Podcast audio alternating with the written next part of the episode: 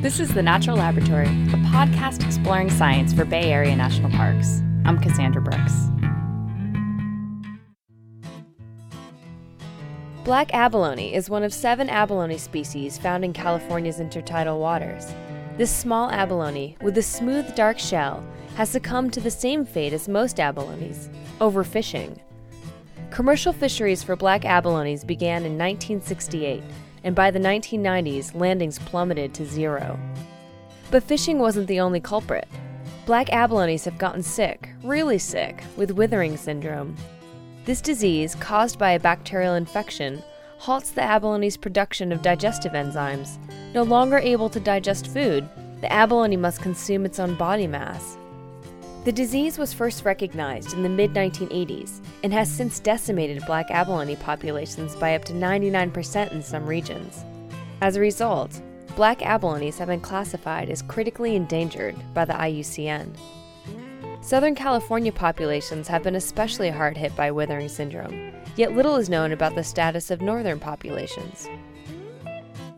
We got a request from the federal agency, National Marine Fisheries Service, for information about the status and trends of uh, black abalone in our park. And we actually had no information to provide them because we never did any surveys for that species within our park. That's Darren Fong, aquatic ecologist with the Golden Gate National Recreational Area. Per request, Fong set out with interns Amy Henry and Carrie Ektal, looking for black abalones in the Golden Gate National Recreational Area and Point Reyes National Seashore. Here's Amy Henry. Well, no large scale survey has been done of black abalone north of San Francisco Bay before, or even in the Bay Area. Black abalone have never been particularly common in this area, but no one has ever been out and surveyed these sites before.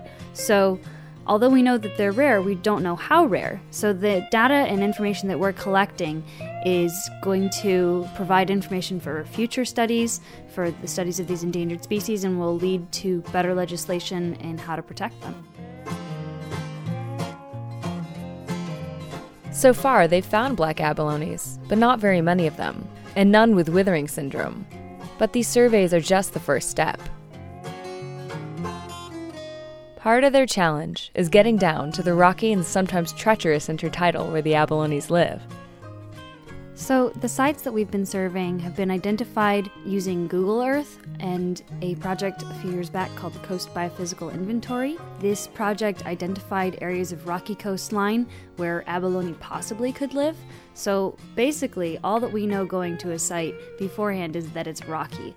So, we've interviewed park rangers from the local area to find out about the best trails to get down to sites. Sometimes this requires a rope to climb down crumbly, steep cliffs. Sometimes we get there and it doesn't look like good abalone habitat at all, and we are sorely disappointed. We're also working at very early in the morning hours. The timing of our surveys have to be going with the low tides, and they have to be negative tides, below zero tide. And some of these will occur at 4:30 in the morning.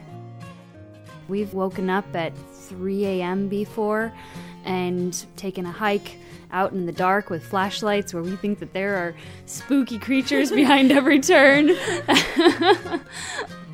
to Amy and Carrie, all the early mornings and scrambling over cliffs have been worth it. The Park Service really has a mission that you can get behind and you can really support and know that the work that you're doing is for the benefit of all of the citizens of America and California and to protect it for future generations.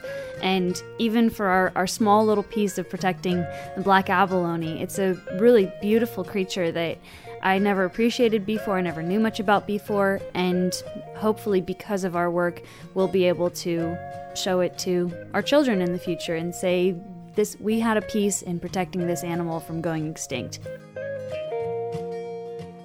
With the Pacific Coast Science and Learning Center, I'm Cassandra Brooks.